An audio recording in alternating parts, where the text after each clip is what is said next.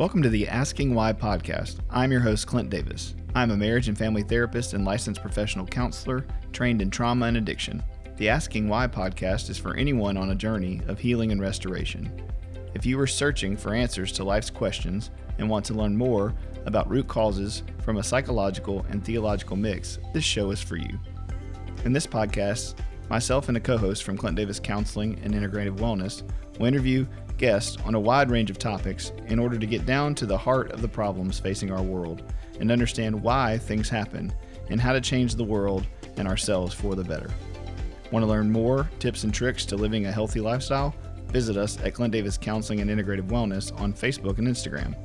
If you want to meet our staff or book a speaker, go to Clint Davis Counseling dot com. Thanks for listening, and be sure to subscribe today. All right, episode twelve, uh, Ross Githens. Welcome, man. Thank you. Yeah, glad to have you. Um, we're going to talk a little bit today about addiction, um, getting to know the addict a little bit, Uh, myths and truths, and that's just really the goal of today is to kind of eliminate stigma and then to help people understand, like, what is addiction, who are these people who struggle with this thing, um, and what to do about it. So welcome. Thank you, man. Thanks for having me. Yeah, absolutely. Tell me, tell everybody a little bit about yourself and uh, who you are and what you do. Well, see, I was born and raised in Shreveport, so I've, you know, been here my whole life, and um, parents were, you know, born and raised here, so I, I've loved Shreveport. I've I, I lived in t- Dallas for a few years, and we couldn't wait to get back. So, I, I guess I can just start with the beginning of, uh, you know, I grew up going to Riverside, went to Uri, I went to Shreve for a couple years, and kind of went wild and um, found drugs and alcohol, and quickly realized I liked it a lot more than my friends did. so, uh, you know, just kind of went wild, went crazy, and my mom and dad, being good parents, kind of moved in and said, you know, listen, we're not going to let you do this. And so they found a, uh, a treatment center in Phoenix, Arizona, that I went to in nineteen ninety-five, mm. as my baby would say, back in the nineteens. Nice. Uh, I went there for six months, and it truly changed my life because it was kind of the first time I'd met a therapist. I really clicked with a therapist, and uh, I was so impressed that he did that for a living. It kind of... Not only did I get off drugs and alcohol, uh, but I, I I really admired his job and thought, man, this is, it, there's no way this is a real job, you right. know? Because I, I knew other business people, other people who had their jobs, and it was just this understood evil mm-hmm. that they hated. And I thought, man, if I could talk to people for a living, it just it sounded like a dream. And so, you know, the dream was born, and I, I finished there and came back and finished at Evangel. And... Um, made some good friends, and then went to college down in Louisiana College, down in Alexandria. Loved Pineville. Uh, and then I married my girlfriend in uh, two thousand two. And then we uh, left, we, we lived in Shreveport for about a year or two, and then we moved to Dallas, where I went to seminary over in Fort Worth at the Baptist Seminary, mm-hmm. and got my ma- uh, Master's of Marriage and Family Counseling. And I finished that in two thousand six.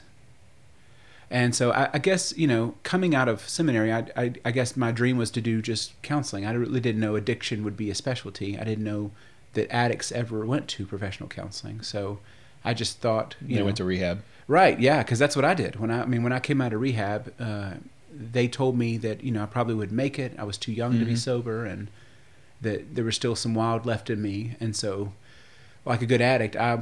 I did everything they told me, and I became addicted to going to A A. And so when I came out of rehab, they told me to go to ninety meetings in ninety days.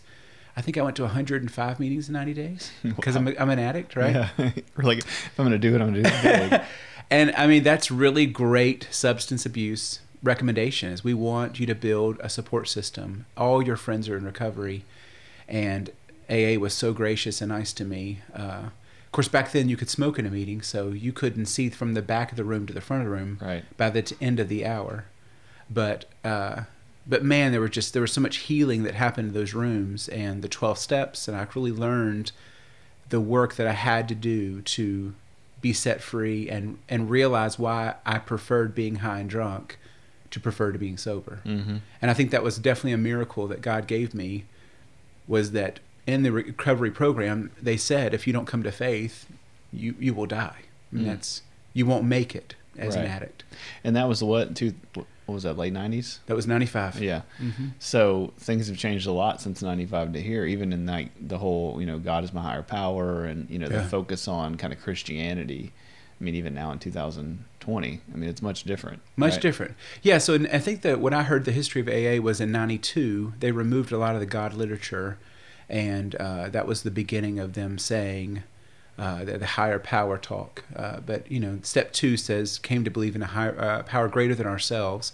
But step three says, made a decision to turn our will and our, and our life over to God as we understood him. So I, I feel like the God literature has been changed, but it, for me, in my own life, it was a warm-up for those of us that didn't like the church or were hurt in church, and it was kind of a side door entrance to, you know, listen, there is a faith, there is a God. We all kind of know that because mm-hmm. we've all, most of us have had experiences where we have felt something is there, you yeah. know? Yeah, for sure. But I loved A A because A A was so instrumental for men ten, fifteen years older than me, just looking at me saying, you are better than this. Don't wreck your life the way I have wrecked mine. And um, now I think that my faith kind of clashed with A A, and the fact that uh, for me personally, A A was a great introduction to faith, but uh, it kind of left me yearning for more. Mm. And so I think that's where I looked for the meat of church and the meat of Bible study and fellowship with other believers.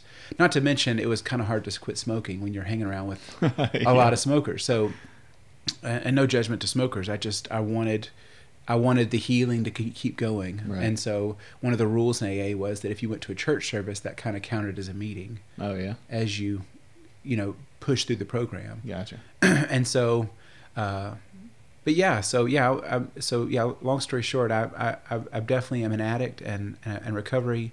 To this day, uh, I've been sober twenty-five years now. Man, that's incredible. But and and glory to God. I mean, I think that the truth is He set me free, and and I'll always be an addict. I mean, that's that's I think that's part of what most addicts have in common is we kind of get it that we're wired to do anything that feels good more than we should. Right. And so if it's exercise, I mean, I'm ridiculous. If it's technology, whatever the thing is. Yeah, we were talking about that before with iPhones and. Yeah, yeah. I mean, it's just I, I love legal addictions, and so me and my wife just has to negotiate what's uh, what's you know irresponsible and what's you know like I'm going to work out six days a week, and she's like that that's a problem. Right. You know, you're a dad, you're a uh, you're a husband, but but yeah. So I finished seminary in two thousand six, and then. Uh, I took as many addiction and trauma classes as I could. I just really found so much interest in that. Mm-hmm. And then um, and then I started my practice in two thousand seven. I got hired here at a local group and uh, built my practice, and that's where I met you. I think you came in two thousand eleven, I think, two thousand ten. Yeah, um, I got out of seminary in two thousand ten and then you know started at Samaritan somewhere in there while I was working at the children's home, so yeah. Yeah. And I was just sharing offices with it wherever I can find a spot. Yeah.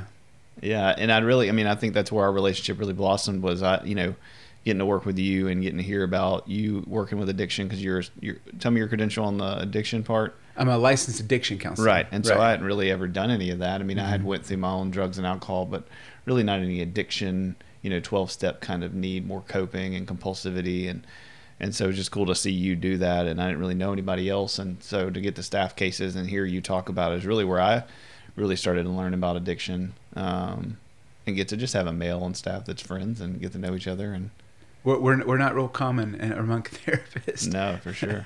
Yeah, the male the male support in therapy is, you know, we're usually in a room. And I mean, even at Samaritan was us two and like nine women, yep. you know, so, and here it's, you know, three or four of us and fourteen women. So it just the, the percentage just continues to increase. I mean, I remember being in grad school and being one of, you know, five guys out of a sixty person cohort. Yeah. You know, you go to trainings and you're one. So, you know, I've really valued that about you and, and getting to do that. So, yeah. So you were at Samaritan doing that for what? How long? Ten and a half years. Yeah. Yep. I started in oh seven and then I came on staff with you in February That's right. of uh, eighteen. Is that almost three years? Yeah. It's yeah. crazy. I know, right? Feels like three days sometimes, and it feels like thirty years sometimes. But yeah, so with your background in that, kind of talk to us a little bit about what, what is addiction, um, and then we'll get into kind of myths and truths. Yeah, to me, my definition of addiction is that uh, it, it is a compulsion and impulse, a insatiable desire to do something that changes how I feel or or, or my mood, my, my, my energy, anything. And I think that is part of the love that I think addiction was for me, at least. As I, I definitely can say that, that drugs and alcohol were my first love. Mm-hmm. Because for me personally, I don't think I realized the pain I was in until I became drunk or high. Mm-hmm. And so that relief, oh, man, that was, that was, I'll never forget that. I'll never forget how good it felt to get a break from my unforgiveness, to get a break from my rage, to get a break from me. Mm-hmm. And I think that is where most addicts have a story of something they're trying to get away from. And I think that in studying addiction, we we just have various routes, but it's all the same common thread. That ninety percent of addiction, I think, is the same goal of I want to get away from me. Mm-hmm. I want the volume in my head to be turned down. Yeah. And so I, I hear there's some, there can be some judgmental things said against other addictions uh, that are less embarrassing or more private, you know, uh, a smoker versus a porn addict, right? A, yeah. a smoker can't really hide that addiction very well.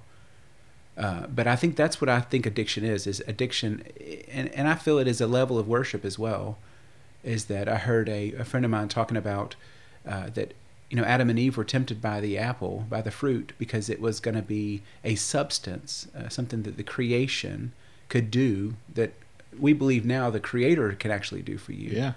But it's, I think that's the core of addiction, is that I want, I want something to, to make me feel better, to give me peace. Right. So it's using something external to change your internal that's it. issues. And I think that's why the, the, the, The, the core of most recovery programs, especially twelve-step programs, are let's take away the substance and let the, the God, the maker of all peace, do what he is so great at doing, mm-hmm. which makes sobriety so much sweeter than the best high, the best drunk, the best anything that the world has to offer, because there is no come down. There is no hangover. Right. You know, we see in film and, you know, in movies and things like that, you know, the addict, the crack addict, the the different kind of scratching your neck, looking for the next itch. Um, why do you think culture has such a hard time having empathy for addicts? Because I think they see it as a weakness of the will. And and we're in an American society that is capitalistic and says, you make the millions, you make your future. And if you can't control you, then shame on you. You mm-hmm. are childish, you are... Uh, reckless, and and we we make fun of it. And so I think that's one of the issues I see with most people even calling themselves an alcoholic, is they hate the stigma. They they don't want to admit defeat. Right. And they love the fantasy that I am always conquering. I'm always able to defeat. And so that's a, you know, that's a common statement of most alcoholics, is I'm in control of this. And so an assignment I often give them is I'll say, okay, just quit drinking for thirty days. And then let's talk. And they'll quit. And and they're suffering. I mean, we, we call it dry drunk in, their, in, in, in A A, much like if you incarcerate an alcoholic. Mm-hmm. But they are not happy. Right. They have just, they have determined themselves. And so I'll meet him and I'll say, how did thirty days go? And he goes, man, I made it. I did it. And I said, well, what did thirty-one day look like? And he goes, man, I got so drunk. It was great. I'm like, oh no, you're an alcoholic. And he's like, what do you mean? No, like, I quit. And I think that's a that's a very interesting part of addiction, is people think, oh, I only get drunk on the weekends. Mm-hmm. I only get drunk on holidays. But when I drink, oh, it's twenty-five beers. Right. But I'll, it'll be twenty days between drinks. I'm not homeless. I mean, I have a job. Right. I got a wife and kids. I'm not an alcoholic. Mm-hmm. But what's interesting is they can't have a beer. Right. Or if they have a beer, they're they're proving something, I find. Yeah. Explain that a little bit. Well, that's that's part of the, the, the, the yield of control, the, the loss of control, is they're going to say, I'll prove to you I can only have one beer. Because mm-hmm. I really believe that in my life. If I had a beer today, I probably would drink normal for a month because I'm healthy. I, I, I have peace. I'm, I'm still connected to a loving wife, a loving God. I got great kids. Life's good. I really don't have anything to run from. But I know me. Right. Is I think the love affair of alcohol will be rekindled, and it would turn into two beers. Right. So talk about that from kind of a brain standpoint. So why is that, from a neurology standpoint, that addiction is different than coping? Well, I think that, can you have too much peace? And so I think that, that I think neurologically, I think what's happening is the dopamine, to me, that the feel-good chemicals, there is a, a, a discontentment at what it's done for me. Mm-hmm. And I think that's the core of most addiction. Is the lie is, if I just have six beers, if I just have nine beers, I don't know why my wife's so mad at me. I'm a good guy. I don't beat her. I don't cheat on her. You know, you hear these sayings. Just let me come home and drink my twelve beers. And what's happening is obviously the liver's hardening. The brain is becoming less reactive to the alcohol. And so the feel-good chemicals start going away. And you hear that with pain pill addiction as well. They're not even using pills to get high anymore. Right. It's just to avoid sickness. Yeah, I saw uh, I saw some brain scan stuff the other day, and it was talking about how after you've been an addict for so long that you're not trying, you're not, you're not really actually even getting dopamine. You're just avoiding withdrawal. That's it. That your brain can't even really reproduce the dopamine and the serotonin that it needs to. Yep. You're just you just have to keep doing it so you don't hit that bottom. And I find there is uh, a pain avoidance that comes with addiction. Is I'm going to drink just in case I'm in pain. Yeah. You know what I'm saying? Like I can't. Or if I'm super happy. Oh man, yeah. It's a sunny day. We got to drink. Yeah. Like, it's rainy. We always drink when it's rainy. Right. Oh, it's going to be a tornado, man. If it's going to be a tornado, we're going to make sure we get our, you know, our beer or whatever the absolutely substance is. I mean, it I is. hear that all the time with porn. It's like, you know, oh, I had a great day, you know, great weekend. I need to capitalize on that and make it even better, right? It's that. It's not. It's the chasing the high. There it is. It's always trying to chase that pleasure principle and how high can I get? So if this was good, I need to take it up to the level. If it's crappy, I need to take it up to the level. There it is. You know, no matter what, it's chasing. And there's the discontentment. Mm-hmm. There is the insatiable disease. No matter how much I make, how much I work, how much I drink, it's never enough. Yeah. So you said earlier, you know, that people have a bad view of it because they think people can just stop and it's a willpower issue. So how is it not? Well, it's not because the little voice in their head is is becoming louder and louder and louder. And and so I would argue that most addicts have some type of trauma. Now, I've met the one out of ten, the two out of ten that truly have had nothing happen to them. They're, they're really good people who are happy and they just enjoyed partying.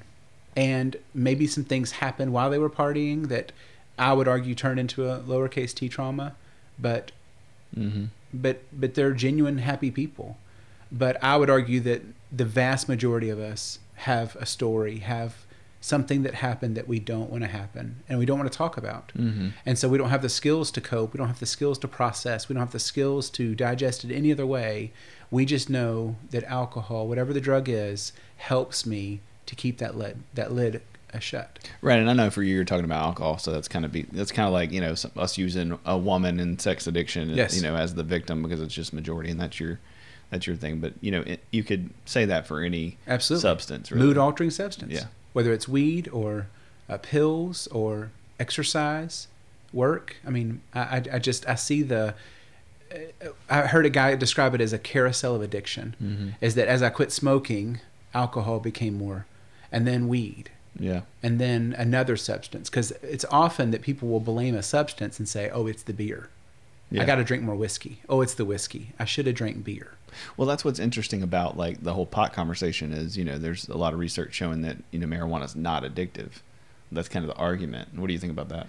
It's interesting that we say that when it's, you know, most hardcore users, their first drug was weed. Right. So I, I do agree it's not physically addictive. I don't agree that it's not psychologically addictive because I think most people smoke cigarettes. And then the first time they smoke weed, it's like, wow, like this is the first neurological drug I probably ever put in my body. Mm-hmm. And it rocked my world the first ten times I did it. But there's the discontent. There's yeah. the numbness to it. Where I meet addicts who smoke weed like cigarettes on a daily basis. And they use hardcore drugs on the weekends. They use hardcore drugs when they can afford it. Mm-hmm. Um, so, I, you know, I think that there is always going to be a justification to, you know, if we legalize marijuana, for example, if, you know, alcohol, which has been legalized for years, uh, it, it is, I, I often hear that as a defense of it, that it's, it's healthy. It's, you know, it comes from the ground and it's not harmful. And I just, I think common sense proves otherwise, that if you need a chemical, if you need a drug, there, there's something that that's said about that. Now, listen, some of us need glasses. Some of us need heart medicine. I'm not saying all medicine is bad. Yeah. But I think that I appreciate someone who is sober and maybe sober in thought of saying that I want to be the way God created me. And if I'm not okay the way God created me, maybe there needs to be a conversation. Yeah, I think that's a hard one. I mean, I remember um, you know, especially when I had Grady and he had food allergies, you know, I would have a glass of wine every once in a while. I mean, I really hadn't, wasn't, I've never been a huge drinker in the last decade. Um, but in college, I mean, I drank all the time. I mean, especially after Afghanistan and, you know, I was drinking and drugging and everything, porn and everything else.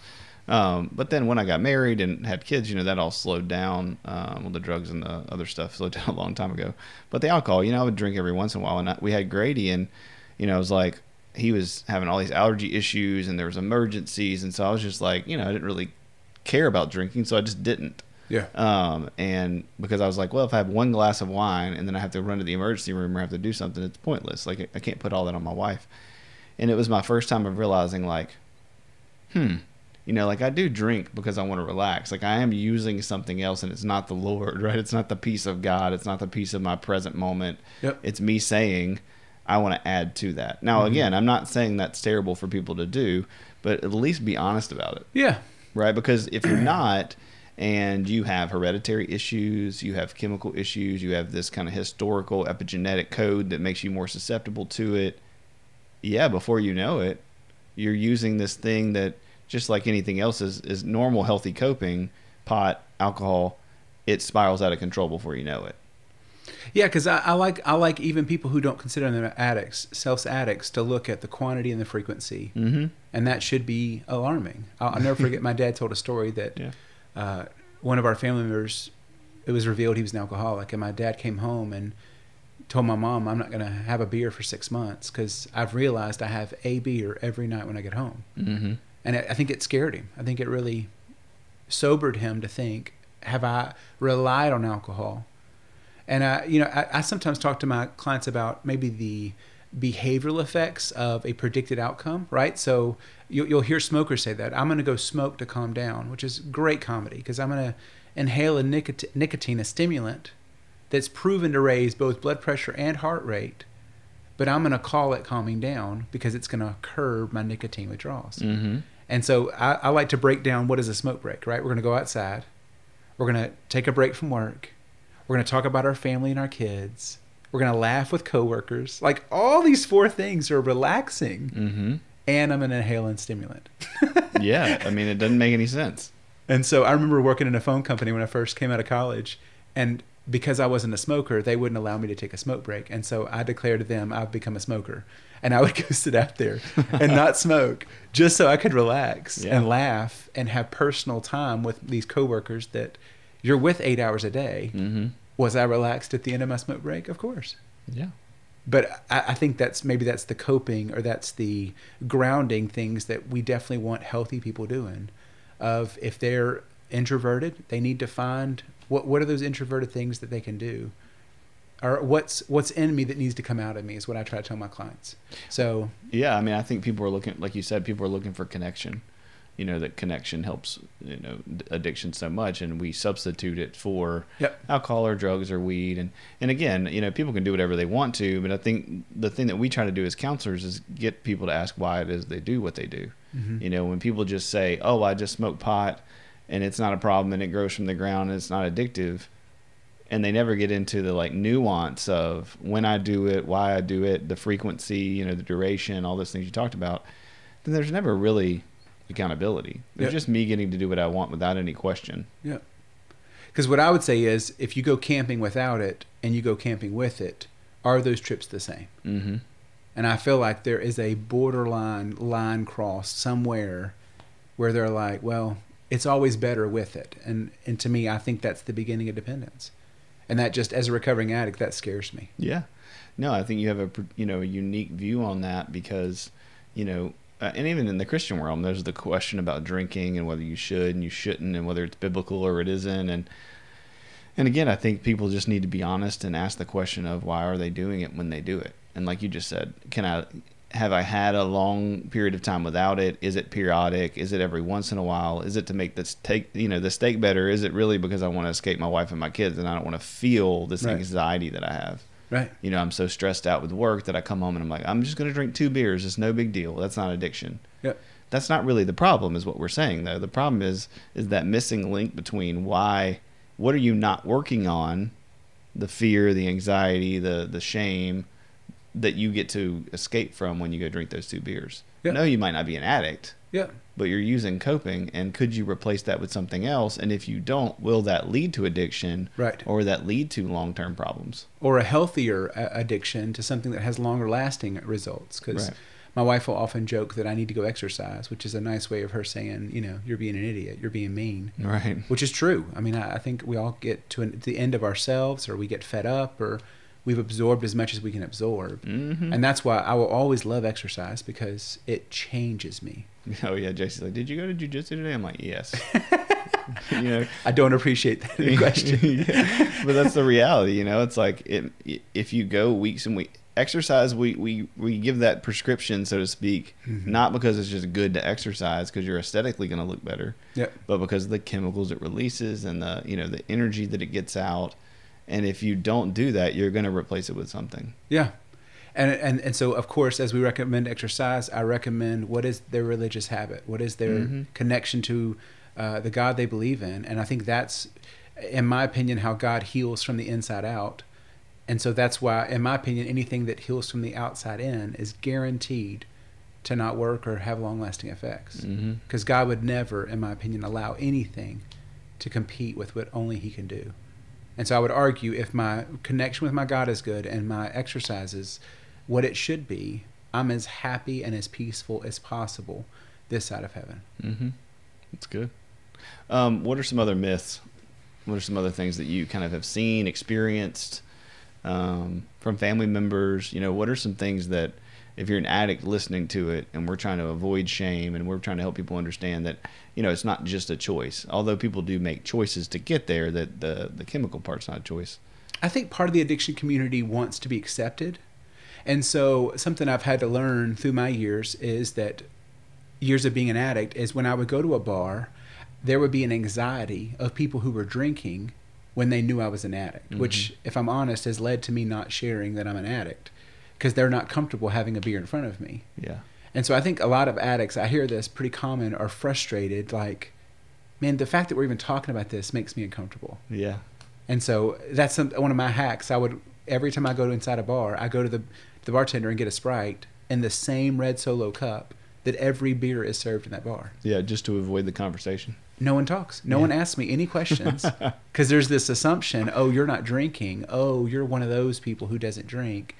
I just don't even want to have the conversation. And that's why it's it's not that I'm embarrassed that I'm an addict. I just don't I don't enjoy the continual conversation of, you know, there's another thing of test tube shots. Are you okay? I'm fine. In fact, the less we talk about it, the better I am. Well, I think I think that's funny that you mentioned that because, you know, with with food and alcohol, those are the two things where you really you really see how dysfunctional it is in our community. If like uh, two examples, one is if you go somewhere like I do a lot and it's a social environment and there's people there and I don't drink, yep, people will get super uncomfortable. Like they the do. People who are drinking, yes. You know, it's like, well, why aren't you drinking? And are you an alcoholic? Do you struggle with this? Like, you know, it's like all this stuff. And it's like, no, I just don't drink yeah. in public. Like, or I don't drink in this situation, or I don't need to explain to you why I'm not drinking. Well, but like people feel bad about it. You know, they mm-hmm. feel judged when you don't drink, and then they make it yep. this messy thing. So that lets me know that like it's a problem, because if you were comfortable and you know you're only having one drink and you know you're healthy and that it's not a coping mechanism, why do you care why somebody is or isn't drinking? Does that make sense? I, I agree. So it's the same thing with food. Like when J C and I would, you know, with Grady, when we go to birthday parties and he can't eat the cupcake or he can't have the thing, like it's so crazy how people respond to us packing a Tupperware of hot dogs, you know, when they're giving out pizza, or us having this special, you know, cupcake, you know, for Grady, and everybody always makes comments about it. And it's not because we're trying to be these healthy freaks. It's because our kid will die if we feed him whatever you're feeding him. Yeah. But that's not what they don't, you know, they read into it as, oh, we bought these nasty cupcakes, or y'all are trying to be healthy and we're not. Or, right. you know, you don't want to eat the pizza, so you brought your kid a hot dog. And it's like, no, like we actually can. I would love to be able to give him a piece of pizza. Yeah. But it tells you how much we have around food addiction too, and coping with food on holidays or at yeah. events or. And I think it's just it's just something, I think that's where judgmental behavior begins, I think, is when I believe the God I love has given me a diet of things I can and can't eat, mm-hmm. of things I should and shouldn't be doing. And so I think that's part of, I, I'm not going to judge someone who has a glass of wine. If I'm really honest, I'm kind of jealous that, you know, like I yeah. can't, because my parents You're are like smelling really hard. Yeah. Well, my parents are wine connoisseurs, and I, I would have loved to be an adult and have a glass of wine with my father. I don't know why that is something I can't do that just bothers me, yeah. you know, but it's kind of the residue of well, it's connection, my addiction. Yeah. You know, it feels like there's a barrier to you fully being able to experience life in a way. Yep. Which is a lie, but also like there are some truths that we miss out on in life. Yeah. Yeah, I was behind somebody the other day uh, in the drive-thru, and it was it was a car, and they were all there was like four people, and they were all smoking pot, and it was so strong. And I got up to the window, and I was like, "Man, we all got a contact high from that." And the girls are dying laughing. But you know, like it, it yeah, we we like because I don't smoke pot, and you know, but sometimes I'm like, "Man, it would be nice, you know, to to just hit something and relax and just step away and like sit out on the back porch and look at the stars." And, and I have, I know what that feels like in the past. Mm. Um, but like you said, there, that's something I'm not going to bring into my life, and I'm not going to do yeah. right or wrong, legal or not. Like even if it was made legal, I'm not going to do it. And it's coming. I mean, I, oh, I don't, yeah. I don't know if, I mean, the gummies, uh, C B D oil. I mean, I think there is a, a wave of, uh, lower and more, how do I say this? More, Uh, accessible uh-huh. like because when you say smoke, most of us know, okay, obviously if you're putting carbon monoxide in your lungs, you're probably going to get cancer eventually. And I think most of us who are educated and know medical science know that, and so that's where the gummy is like, oh, it's harmless. Mm-hmm. You know, I, I'm, I'm a happier me, and once again, no judgment. And that's where I want people to measure their own faith, follow their own convictions. Because I find people are defensive when they feel conviction. Oh, for sure. But, but I mean, whatever the behavior is, right, smoking pot, it could be exercise. I mean, I see people all the time who, like you said, exercise six, seven times a day. They're there for two hours, and their kids are at home. Yeah. You know, like, I mean, um, if you grow up in a house where exercise is the primary focus for everybody, and they're in the gym doing CrossFit two hours every morning, and you're coming out as a kid, and you're like, hey, and they're like, well, let me finish my workout. I mean, that becomes problematic. Yep. And and just because it's healthy on the surface doesn't mean your emotional health and the reasons why you're doing it are good. Yep. And that's, I think, what we're talking about is, I mean, obviously you can't smoke crack cocaine and have a justification that it's good for your body or good for anything. But I think when you start getting into pot or exercise or golf or work or whatever, those are addictions too, right? I mean, absolutely. We, you know, are trained as C SATs and in the International Institute of Addiction and Trauma Professionals, and you know, the C MAT, it, you know, it covers those things like gan- like money addiction, uh, exercise addiction, work addiction, you know, substance, all, sex, all that stuff. And so, yeah, I mean, people, I think there's, I guess I'd ask you the question. I mean, do you think everybody's addicted to something? No. I mean, my wife's a great example. I, I, I'm envious of her sometimes because she just, her her ability to control herself is so high that I don't know if she has it in her genetics to be addicted to anything. Yeah.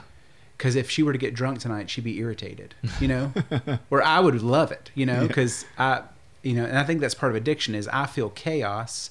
So when I get drunk, when I get high, I feel like it's the first time that everything, or for her, she already feels a sense of control. Mm-hmm. So to her, to lose that sense of control is idiotic, and, and she can't even relate. And that's why she's like, why do you...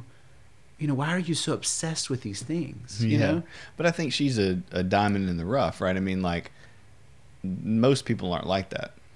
I, I would I would argue that you're right. I mean, I, I would say in my life, I would say half the people fall under that healthy, controlled, uh, or they're averted. I mean, maybe that's an abuse response to their parents of addiction mm-hmm. or, but... Yeah, I don't know addicted. I guess, I think once again, that becomes a word. No, it's good. That's why I brought it up. Yeah, because yeah. it's like, I, I want to use Whitney's word to say triggered, right? Yeah. Of, of like, that's that's such a strong title to put on someone that says, I watch Good Morning America every morning, you know? Because mm-hmm. uh, I don't know if the withdrawal, if the grief, you know?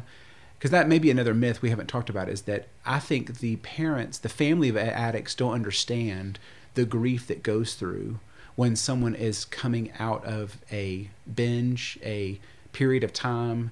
I mean, when I was in recovery, early in recovery, they talked about writing letters to alcohol, writing letters to marijuana of goodbye. Mm-hmm. And these people are bawling. Oh yeah. Because I'm I'm saying that I'll never be that happy again. I'll never be that elated or that free of what's bad at me. Now, of course, we know recovery, you can walk out of that. You can heal out of that. And that's mm. why my worst day today is better than my best day uh, addicted on anything. Yeah, I think people don't know what they're, what addicts are giving up. Yeah. You know, they're giving up a comfort blanket that they've had for their entire life, comforting them from the pain they've been through, from the fear they have, from the anxiety, from the abuse, from the neglect, from whatever is going on that started it. Yep. So paint that picture a little bit. What's, you know, what do you think the typical, like what, what causes addiction other than just biology? To me, what causes addiction is I think they have fallen in love with something they deem as their savior. Mm-hmm. They deem as something they would rather do than anything else. And what's it saving them from? Whatever's bad. Whatever is bad in them, whatever bad around them, whatever they want to conquer financially.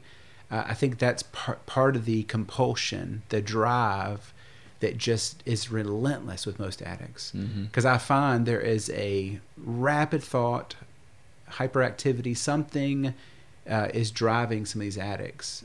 And that, that's where they yearn for a substance. Because, I mean, look, look at what we call God, right? He's a power greater than me. He is a force that is the only thing I've ever studied that's successfully given me peace. Mm-hmm. Yeah, I mean, uh, this is off topic. It's on topic, but not what I planned. But, you know, it reminds me of just cell phone addiction. You know, the new the mm-hmm. new need to be on social media, the new need to be, um, you know, glued to your phone, and how it is a power greater than what we can do. You know, I don't, I don't know if you've seen Social... Uh, I did. Yeah, Social Dilemma. But, like, you know, it's it's this... computer system that's, you know, bigger than our caveman brain can handle, with all these algorithms and all this, you know, continual dopamine stimulus hit to buy this and do this and use this, and it's all shaped to, you know, trick you into thinking you need stuff. And, you know, just that swipe, I mean, all the research is showing just how chemically, you know, it's not like doing drugs and alcohol or sex, but it's so addicted. Yep. And I think it's the fascination of comparison. And that's what I think social media allows people to do, is they compare the highlight reel of a fake and phony family, and they compare it to their behind the scenes mm-hmm. of the fight he just had with his wife this morning. Right. And it's still escapism, like you're saying. It's still, that's, it. that's the new substance. It's that's it. It's somebody else's life that mm-hmm. I can compare. It's some other news network that validates what I'm saying. It's, it's something that gets me away from my wife in the kitchen who's trying to talk to me about what we're going to eat for dinner, yep. my kids who want me to come play in this, you know, the living room, the job, the emails that are, you know, building up and piling up. So yep. I'll just go in here and swipe and, and look, and I'm not hurting anybody. You know, I'm just looking at pictures. I'm just communicating it socially. Like, I'm just talking to my friends, whatever. Yep. But the reality is it's escapism too. Yeah, and I, I challenge my clients to kind of look at their social media, and if their social media is bad, I blame them, because mm-hmm. you pick those friends. Right.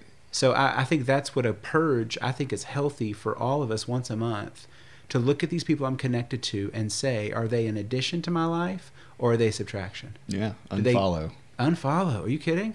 Unfriend. I mean, have the courage to protect what's going inside of you. Mm-hmm. Because that, that's that's what dieting is all about, of saying, I'm going to be very careful what negativity comes in. Because we all need correction, and I don't think we should ever shy away from that. But there is a point where correction becomes abuse, and it's not correction at all. Mm-hmm. It's just depressing. Yeah. Or I'm just buying what these people are successfully selling. Because, I mean, how many real estate agents have friend requested me, and I'm just like, no, I'm good. I like my house. You know, like... The worst is when somebody that you know that you haven't seen in a long time message you and like, hey, how you doing? You know, kids look great, blah, blah, blah. And you're like, oh, man, that's so sweet that you would check out. You know, great, I'm doing good. You know, they're there. Oh, yeah, yeah, this is what's going on in my family. Hey, we're going to do this launch for these books. Would you like to, you know, I'm yep. like, oh, man. Here we go. Like, I thought you actually cared about me, and mm-hmm. you had an agenda the entire time. Yeah. And I get it, you know, I'm not hating on pyramid schemes or whatever, but, you know, I know it's people's livelihood and people are doing it, but that's part of the, I think, negative of social media is like, if you're going to do that, at least do it with people that you're in relationship with. Yeah. You know, that, that love you and support you. It will, you know, so when you're having that conversation, it's not the first time you've talked to them in ten thousand years. Um, okay, let's down addiction. Um, what are some ways that you think... Um, addiction impacts the family. You know, if there's a family member out there listening and they're they're kind of struggling, I know Al-Anon is something for... Yes. So what should people do about that? How how does it affect the family? Well, I think being an addict myself, I, I think me and my wife are constantly having conversations of what am I too much of and what am I too little of. Because she makes fun, often teases me, makes fun of me that I'm, uh, I smother her or I, I starve her. Mm. There's just two versions of me. And that's just not me at my best. And so me at my best, I think, is uh, gas and brake, right? I'm, I've got to push myself sometimes to engage and connect with my family, put the phone down, play football with my boys. Or there's times that I need to, I'm too much. I'm too harsh. I'm too quick to jump, too quick to temper. Mm-hmm. And so I think that's, I think part of healthy recovery is saying that I want to always be gauging, controlling myself, and always looking at, am I too engaged? Am, am I enjoying this too much? Or, and something my wife, we, we my boys were probably three and five, and I bought my first Xbox. And she says, oh no. Oh, you know, and, and I love her. She's very truthful, but she knows me because here it comes. Oh yeah, right? For sure. And so I, I made her an agreement then, and I said, listen, uh, if the boys are asleep, if the boys are awake, the Xbox can't be turned on. And she was like, okay, deal. I like this. And so eight o'clock, eight thirty at night, you know, I, I put her to bed, I put them to bed, and I'm allowed to be as selfish as I want to be because my sobriety date didn't change. I didn't talk to anybody on that. I just got on a game and shot some people, and it was fun. Now, my five-year-old gets up, and he's like, you know, I hear violence, I hear gunfire. I'm mm-hmm. like, you know, Daddy's saving the world, go back to bed, you know. Right. But it was fun because if I stayed up till eleven, if I stayed up till twelve, I really wasn't harming anyone. Mm-hmm. And it didn't cost us money. It was just an agreed-upon pleasure that wasn't against her. Mm-hmm. And then, of course, as my boys are now twelve and fourteen, so now they have their own games, and they both celebrated the days they got to beat me at so-and-so game. Or, and I, I guess that's where I'm looking at engagement of, okay, what are we into? What are we doing? And I guess that's what I want any person in recovery thinking through is, I'm I'm not a liker, I'm a lover. So I'm either, you know, a hundred or I'm zero. Yeah, I mean, I think that's a good thing when we talked about a little th- last week is, you know, as an addict and with family members, you know, trying to figure out through addiction as you're recovering what's best for us. Yes. You know, making decisions, what's best for our family. And if that's for you to get a break or for you to be engaged or for you to play the game, if we decided that together, then I'm not resentful when you're in there playing. That's it. Right, I'm not coming in and being like, you stayed up till eleven playing Mario Brothers, you know, like, I can't believe it, blah, blah, blah. It's like, oh, no, we decided this, and you're a grown man, and you showed me through your way of talking about it and establishing the rules and the boundaries that you're doing that in the recovery model. Yeah. Because, I mean, I think a, a, a cue of addiction is that, is is my wife jealous of something in my life? Mm-hmm. That maybe is a question I would want men to ask themselves.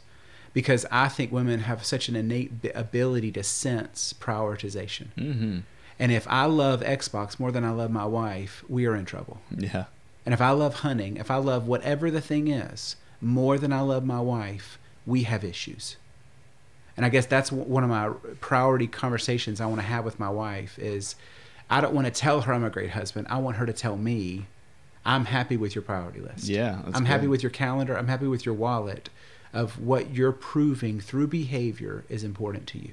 Yeah, and I think one of the markers of addiction, right, is not being able to give it up despite the consequences. There it is. And so, you know, if you're, the consequence is my wife is upset with me and we have no intimacy and no connection because I keep hunting or I keep working or I keep fishing or I keep doing jujitsu or whatever the thing is that I'm doing, I love it more than I love my connection with my wife. That's it. It's become an idol, like you said in the beginning. It's become this thing that I have now elevated above the normal things of life, which again leads to the addiction, is that normalcy, calmness, peace is not enough. Mm. You know, I need to add something else in there and get things stirred up, and it's yep. got to be exciting. It's got to be thrilling. It's got to be, with, you know, moving me away from normal and into, you know, I, I was talking to my therapist about this the other day, and we were talking about parenting, and, you know, I know you have older kids, and, you know, I was telling her, man, I remember, I remember having Grady and just throwing myself into being a father, you know, just so excited to have this experience that I didn't have when I was a kid, and to be able to heal and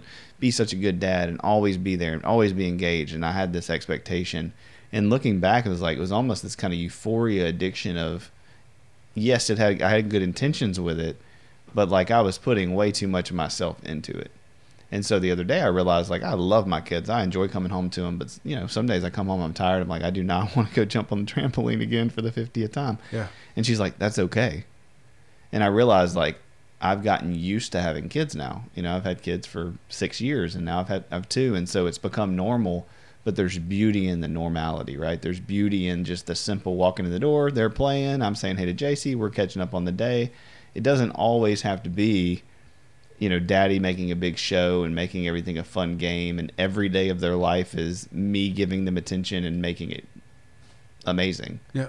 And and I just, you know, through my own work, I realized, like, man, I do, I put that expectation on myself because of a deeper issue yeah. that I need to work out, which is just being okay with normalcy. And so, if it's normal, that doesn't mean something's wrong. Yeah.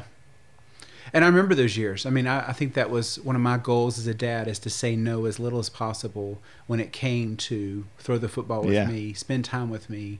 I like banning that word because it helped me to fight the laziness mm-hmm. and the selfishness that I think every father, if he's honest, has to battle. Yeah, for sure. And we're, I mean, we're in a phase of life now where my oldest is a, in the band at Captain Shreve, and so we have watched every Captain Shreve football game this year. Mm-hmm. So I'm taking my wife by ourselves to a football game, sitting by ourselves. I mean, it's a date. Yeah.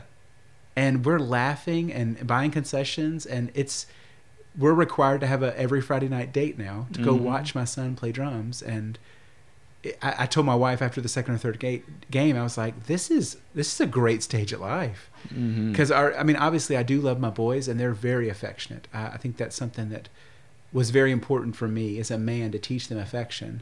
Uh, but what is happening is our is our time together is reducing naturally. As they're becoming more independent, as beca- they're becoming more rebellious and naturally wanting to be their own king, they're firing me as their king, right? And so I think that's been a great transition and helpful for me to say, okay, how do I, where do I meet them? What is normal connection? And I think that as an addict, I still, I'm always gonna be having that daily conversation of, am I too much? Am I too little? One of the analogies I use with my clients is uh, when I fill up my car, I should say when I used to fill up my car with gasoline, electric car plug. Yeah, that's right. Uh, a Tesla plug. Uh, is that you, uh, there is a pop. Speaking that, of technology. There's a pop that happens when you fill up a tank. And I think that there is a satisfaction. You know you're done at the gas station when the gas tank popped. Mm-hmm. And so I guess I want my wife, I want to hug her, talk to her, and then sense when she's like, hey, I'm going to bed. Pop. Mm-hmm. And then I go hug my boys, and they're like, Dad, I can't breathe. I'm like, okay, pop, you know? Mm-hmm. And my other son, I'm like, come here. And the dogs are relentless. They never. Yeah, there's no popping with a dog. But I, I, I just, I like that sensation to say, it's my job to, to to love, to reach out daily, and that I need to be proud of what I'm doing. That's good. Even if it's not epic, even if it's not a moment where the soundtrack rises and the doves kiss. Yeah, yeah. It's just daily grind of, you know, I don't I don't switch the washer to the dryer and, and expect my wife to give me a bear hug and say, you're the sweetest thing under the sun. You know, like, right. Yesterday it, she came my Jaycee came in and she was like, your clothes are in the hamper. You know, not beside the hamper, but in the right dead center. I was like, I know, I'm working on it. But yeah, we all have those things. I think especially with little little kids, man, it, it is not, it's like the dogs, though. They're, they're insatiable. insatiable. You know, you can't kiss them or hug them or give them enough attention or look at enough puzzles. They, That's right. You know, they're like, come here, come here. That's it. I was telling somebody, the client this morning, you know, my, my son, my oldest will be like, Daddy, come here. Daddy, come see this. Daddy, come look at this. Daddy, come here. I'm like, dude, I'm cooking you dinner right now. Like, currently, I cannot put this down. Like, give me two seconds. I love you. I'll be there in a second. I go in there and he's like, bleh. You know, and I'm like, is this what you wanted me to come in here for? And that's it. Yes. He just wanted to do a stupid face yep. and move on with whatever he's doing. But yeah, it's just that. And, and again, I think to kind of circle back to addiction, people didn't, you know, necessarily get that. Right, they're longing for that connection and that mm-hmm. attachment and that attunement and to be seen. And then over the years, when those things don't happen or severe trauma happens, big T, little T, then yeah, they need to replace serotonin with something. Serotonin being that thing that connects you and gives you that long, that pop, like you said, that thing that goes, okay, I've arrived, I've I've connected enough to where I don't yeah. need to keep sustaining it. Yeah. But dopamine, right? It's never ending. Never ending. It's it's an instant hit, an instant high. It takes you to one hundred, but then as soon as you step away from it, you need it again. Yep. It it never pops, right? That's mm-hmm.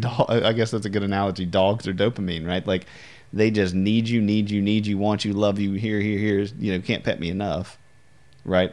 Um, but our, our spouses and our kids, and especially older kids, are, are more of that serotonin. It's like, no, you've hugged me enough times, you you've seen me enough times. I'm going to bed, or I'm going to go over here and do my thing, and and we need more of that in life, but we just love instant gratification so much, especially those of us who struggle with any kind of addiction. Yep. And with the world becoming more instant, right. I think our patience is w- waning and being less required. And I think that's maturity to say it's not rejection when my wife says, I'm ready to go to bed. It's mm-hmm. not rejection when my son says, you know, like my, my like my son said, are you really about to walk with me? He was so embarrassed I was going to walk with him from the field to the high school. And I'm like, as many times as you've embarrassed me, like this would be a great time to pay him back. Yep. But I didn't. I just said, well, I'll be fifty feet behind you. Yeah, but he was terrified I was going to get in trouble or, or, or get arrested because I was in the high school at nine o'clock. At oh night. Yeah, and I'm like, we're good. I'm walking with other coaches. We're yeah, good. Yeah, that's so. No funny. One's going to hurt me. I promise you, buddy. That's so funny. All right, so what are um? Well, we got time. What's the difference? Let's move. So we talked about kind of substance abuse, um, drugs and alcohol a lot. What do you what do you think the difference is between those things, like chemical dependencies, and let's say food and sex? It's remarkably different. Because, I, you know, God has been so good to me and given me tools and the ability to be healed. And he is successfully healing me, present tense. I, I don't know if he'll, he's healed me because I, I don't know if that means that would, would connotate it's over. But I, I think the difference is with my recovery, I've abstinence has been the only solution. Mm-hmm. So I, I can't imagine, like food and sex, someone coming to me and saying, okay, Ross, you can have one beer every Sunday night, but you can't have any other beers. I think that would be torture for me as an alcoholic. Mm. And that's where food and sex, right, is about portions, whether they undereat or overeat, or whether it's sex, is that I'm going to have healthy sex with my wife, but no other sex. Mm-hmm. When most addicts I know are the most tempted after they have sex with their wife. Because there's the there's the dopamine. There's the yeah. insatiable, gosh, that was great. We should do that sixteen more times. Yeah. And she's like, oh my gosh, like... Right. Am I ever going to be enough? And I, I think that's where the, and I'll say this, in, in in my career, I've spent, what, eleven years in chemical addiction and probably a year and a half, two years in sex addiction.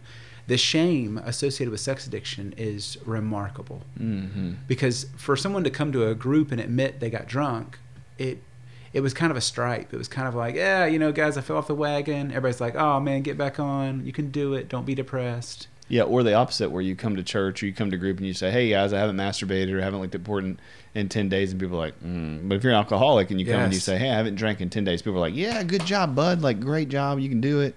But that's the opposite effect when you come yeah. in and talk about sex addiction. Because I feel like what happens is you bump into mothers who have their own sexual trauma and they're hide your kids, hide your wife. Mm-hmm. You know, he's a sex addict.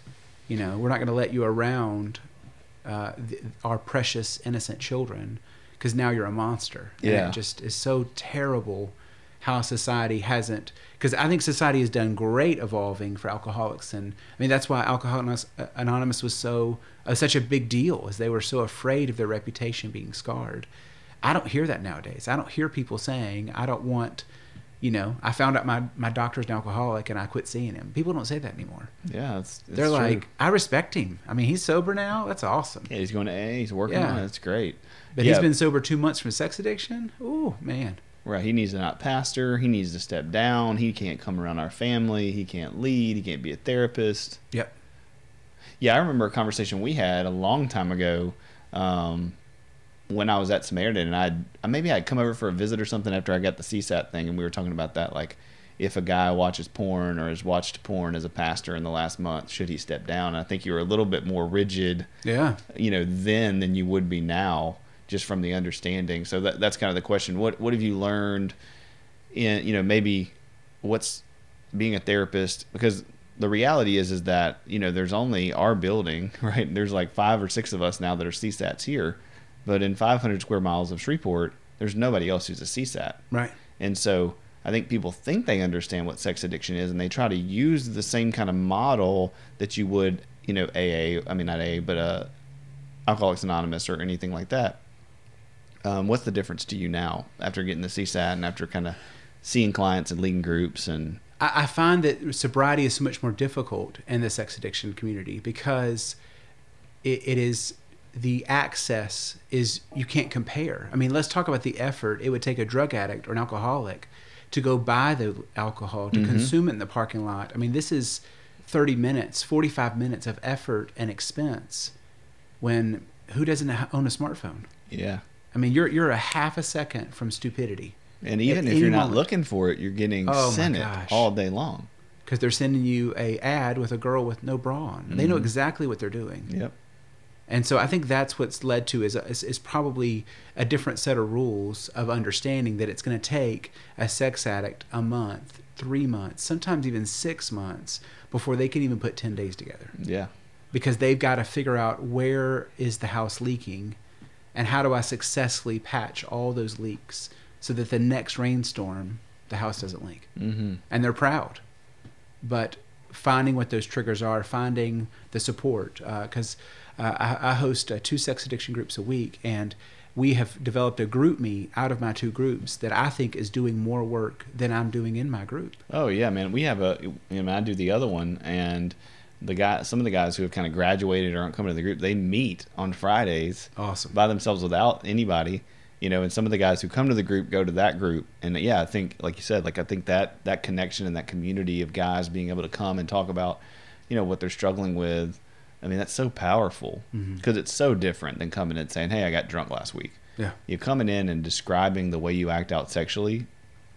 Sex is such a private thing. Yep. And within the church and within culture, well, not, you know, that's the insane thing about it is it's this thing that's so private that within our own lives, we don't know how to talk about it. There's so much trauma. There's so much history. There's such a lack of education. And yet it's everywhere. You know, everywhere you drive is a poster or a billboard or a advertisement. Everywhere you pull on your phone is some sexually provocative thing to sell some item. Yep. You know, whether it's Hall- the Halloween store or whether it's, you know, Sam's Town Casino, you know, whether it's a Facebook ad for a necklace, yep. there's some provocative thing. And it's just not the same same with anything else. And I feel like the line is moving of what is obscene. Oh, for sure. Because when I in the eighties, when I was a child, to see a couple kissing, you know, coming from, you know, I Love Lucy, they slept, slept in separate separate beds. Mm-hmm. So it just it, it is shocking to see the the line they're pushing, the amount and the length of these scenes, and what they're showing in these scenes is is shocking. And yeah, I think I mean, it's you can show everything but penetration on television at seven o'clock. Mm-hmm. Now. Yeah, that's like the rule. It's the same mm-hmm. thing with P G thirteen. Like P G thirteen movies, what they could show in a P G thirteen movie ten years ago, fifteen years ago, twenty years ago, they've added so many more things. Um, yeah. And yet we think it's the same. Like right. P G, somebody sees P G thirteen, you're like, oh, thirteen-year-olds can see that. Mm. And you have to remember, like, well, who's deciding what thirteen-year-olds can see? Yeah, future sex addicts, yeah. yeah. Right. Yeah, it's crazy. Because because we're going to numb it down and say it's not that big of a deal. Yeah, so tell me about that. What do you think, you know, as our culture moves forward? Because I think there would be a whole group of people who would say, well, that that's sex negative. Like people should be free to express themselves and, you know, do B D S M or do anything they want to, and that should be perfectly fine. Or they should be able to have sex as much as they want to. Sex isn't bad. And I, I, I'm not here saying that sex is bad. I think sex was designed to be private. Mm-hmm. And I think the public, the publicity of it is is what's shocking for all of us, because I think we were all born with a sense of shame. Mm-hmm. We don't teach kids to cover up. Modesty is not taught. Right. Yes, you have stories of kids running around or skinny dipping, or but that's what made it exhilarating as a kid, mm-hmm. because you everyone felt the embarrassment, everyone felt the shame. And so I... I well, I think especially in this culture, right? It, oh, yeah. I mean, if you're in the fields of Africa and everyone's nude from day one... Yep. I still think sex is probably private, right? I doubt that it's as open as we make it. Yeah. Yeah, because I had friends who went to Africa, and the the comment was said, uh, you're going to wear a top for us, and you're going to wear a dress for them. Because to them, the exposed knee was equivalent to a woman being topless in America. Wow. But that was their culture, and so I mm-hmm. think that... So those Moors are still there. there They're just focused on something different. Different parts, yeah. yeah, different culture. And I guess that's what I want to teach my boys, is that what is appropriate, what is funny, what what is what should be said, what is things that we need to, where's that line? Of, yeah, I think that's more important, right, is having those conversations with our kids and explaining that the body parts are good and that all parts are made by God and that these things are, you know, what God's giving us, but then here's some context for when they're appropriate and when they're not. Yeah. And I would say most of the sex addicts we see um, didn't get that when they grew up. They didn't get that in their childhood. Right. They weren't taught that. And so their first, first experience sexually was something that was completely out of context, that they weren't ready for, and that gave them that huge dopamine hit that, you know, drugs and alcohol do. Yeah. And I think it, it, it also ties into their marriage, because if there's an arousal response with a conviction, they will associate the pair and they'll find boredom in their marriage because it doesn't have the conviction. Mm. And I think that's, to me, part of recovery. I think part of teaching purity is maybe saying this is where this belongs, because I think fireworks are great, but if it's ten o'clock on a Sunday and it's not near any holiday, we all kind of know you shouldn't be blowing fireworks up. You know, right. like th- that doesn't mean we're anti-fireworks, though. We like fireworks. That's, we want you to have a good time. Mm-hmm. But I, I think that's that's what I try to teach my boys, is that there are things that are good appropriately when they're supposed to be. And I and I understand that it, it's it's hard nowadays not to offend some, uh, but I think that's where I, I try to walk a line of morality and biblical that is not sometimes politically correct, and I, I guess I just I've got to be okay with that. Yeah, that's good. Um, yeah, I mean, I think, you know, we talked about this before, like getting into sex addiction versus the other stuff, and trying to figure out how to get it all in in one podcast. So, I mean, just looking at it, I know we need to do a whole separate podcast. This is just addiction, covering addic- addiction in general, and we could dive into two hours of just sex addiction oh, and yeah. kind of peeling that back. Um, what do you think? Um, One little thing about sex addiction I wanted to talk about, we we kind of call it an intimacy disorder, right? Mm-hmm. And I think that's the unique thing about it, too, is is that sex addiction is not really about sex necessarily. And I think people see somebody who's struggling with sex addiction or pornography addiction, and they're like, oh, they're just this depraved, right. you know, lust-filled guy who every every woman they look at, they're thinking inappropriate thoughts, and, and that's just not the case. Yeah, to me, the the intimacy intimacy disorder, I think, comes from that new is often taught is better than old. Mm-hmm. And I just love messages that remind me that God is the good old same. He he can't be improved. Mm-hmm. So I think my wife is someone that I choose to be content with. And there's not a new wife I'm looking for. Right.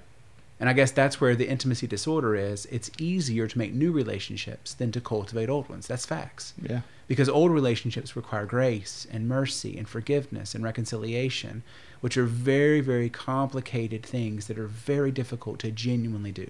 Oh, yeah.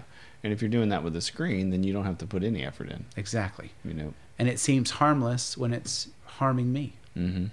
Which again speaks to the addiction of, I, you know, I don't like what's going on internally. I want to get away from me. There it is. You know, that this deep-rooted issue, and and that's what I try to tell people all the time. It's not about. I mean, it is about modifying your behavior, right? You don't want people to get drunk. You don't want people to do drugs. You don't want people to buy prostitutes or, you know, go to strip clubs or do whatever it is that they're doing that's violating their own conscience. But more than that, we want people to to look and go, why am I doing this? Like, what's mm-hmm. at the root of this? It's not because my wife's not having sex with me enough. It's not because, you know, I have a hard job. It's not because I like to drink and party. There's something underneath all of that yep. that's always been there that needs to be repaired before sobriety is going to be a thing. Mm-hmm. Yeah, because I think that it, it, there's the intimacy disorder right there. Is that if you're out of con- if you're out of connection with you, how are you going to have any connection with a woman, mm-hmm. with a child, with a parent? And I, it is shocking to hear the amount of mystery when you put a couple together, when you just point blank ask a man a question, and he's like, I don't know. Mm-hmm. Which can be frustrating of an answer in counseling, because it can paralyze the session. And my question's always, well, when will you know? You know, like, do you not want to think about it? Do you know the answer and you don't want to share it? What What is, what does I don't know mean? Mm-hmm. Because there is just some resistance to painful things and painful thoughts and Uh, revelation or co- conclusions that could have an impact on the marriage or the life. Or, but I, I think that's what I, and that's where I go back to. I want to live a peaceful life. I want to be good with as many people as I can be good with. And I think that harmony is what probably the Garden of Eden felt like, you know, mm-hmm. which is what I think heaven will be. How do you think spouses should respond? One of the things I was thinking when we were talking was, you know, if for people listening and, and wondering about addiction, you know, if you have a teenager, if you have an adult, and they keep acting out and they keep doing damage, but we're supposed to forgive them and love them. Like, how do you work with that with an addict as a as a family member? Well, I mean, if it's a child, I think that obviously the parent has the upper hand and can set up limits and hopefully uh, remove some things that are, are not going to help the kid to stay sober. Because, I mean, I think with Snapchat, and there's plenty of technology now designed to help kids break the law. Mm-hmm. I mean, that, that is why these disappearing pictures were invented. That's why Snapchat is worth what it's worth. Uh, but when it comes to an adult, I think that... And I meant in drugs, and I mean all the addiction. All too, of them, yeah. yeah. So I think that there's got to be a question of, uh, do they want to be sober? Do they want to stop? Because I think if an addict's honest, they occasionally want to stop. Mm-hmm. They occasionally want to quit looking at porn. Usually after they looked at it, right? Mm-hmm. And then th- two days later, five days later... when they can't sleep, they're like, well, you know, not that bad. It's not that big of a deal. Yeah, it's a victimless crime, right? And, and and that's a lie. I'm not saying that it is a victimless crime. I'm just saying that's that's where the small voice justifies, which is, I think, the small voice that says marijuana's not a drug. I'm drug free, you mm-hmm. know. But I, I think that, that that that's what I think is the beginning of death. Is there are death habits, and I think part of addiction is, I'm not choosing things that give me life. I'm choosing things that give me death. I'm running from fires. Because, I mean, I think that's a kid response. When a kid sees a fire, they run. Mm-hmm. And, you know, object permanence, right? If I don't see it, there's peekaboo, right? If I don't see it, it doesn't exist. I don't see a fire. Right. So I've been running my whole life as an addict. Mm-hmm. Where a grown man says, I'm willing to run into a fire. I'm willing to encounter some pain because there's something valuable in that fire that I'm willing to drag out. Yeah, I mean, I think part of the problem, too, is that people, as we're talking about this podcast, on this podcast, like, I think people see teenagers who are using drugs as bad kids. Like, sure. that they're just randomly using sure. drugs because they just don't care. Right. What do you have to say about that? Like, I, I would say they're not bad kids. They're hurting kids. Mm-hmm. They have no solution, no coping, no... I mean, that that's that's my that's my story. Right. If I was in pain, and that's why I stood out among my friends, because my friends kept saying, man, chill. Man, like, whoa, you... you're way too into this. Like, take a break, you know? And I'm like, I'm like, I'm not a quitter, you know? I'm, I'm going to go in full, full blast, baby. You know, we're going to burn the house down. Yeah. But, and I think that's a gift and a curse for most successful people is they are, they're driven, they're ambitious. And, and I think anything, you know, with, what's the saying? Any, any gift without measurement is a, is a curse. Mm-hmm. 'Cause it needs to be, there's the restraint again, is I need to be slowing down the car.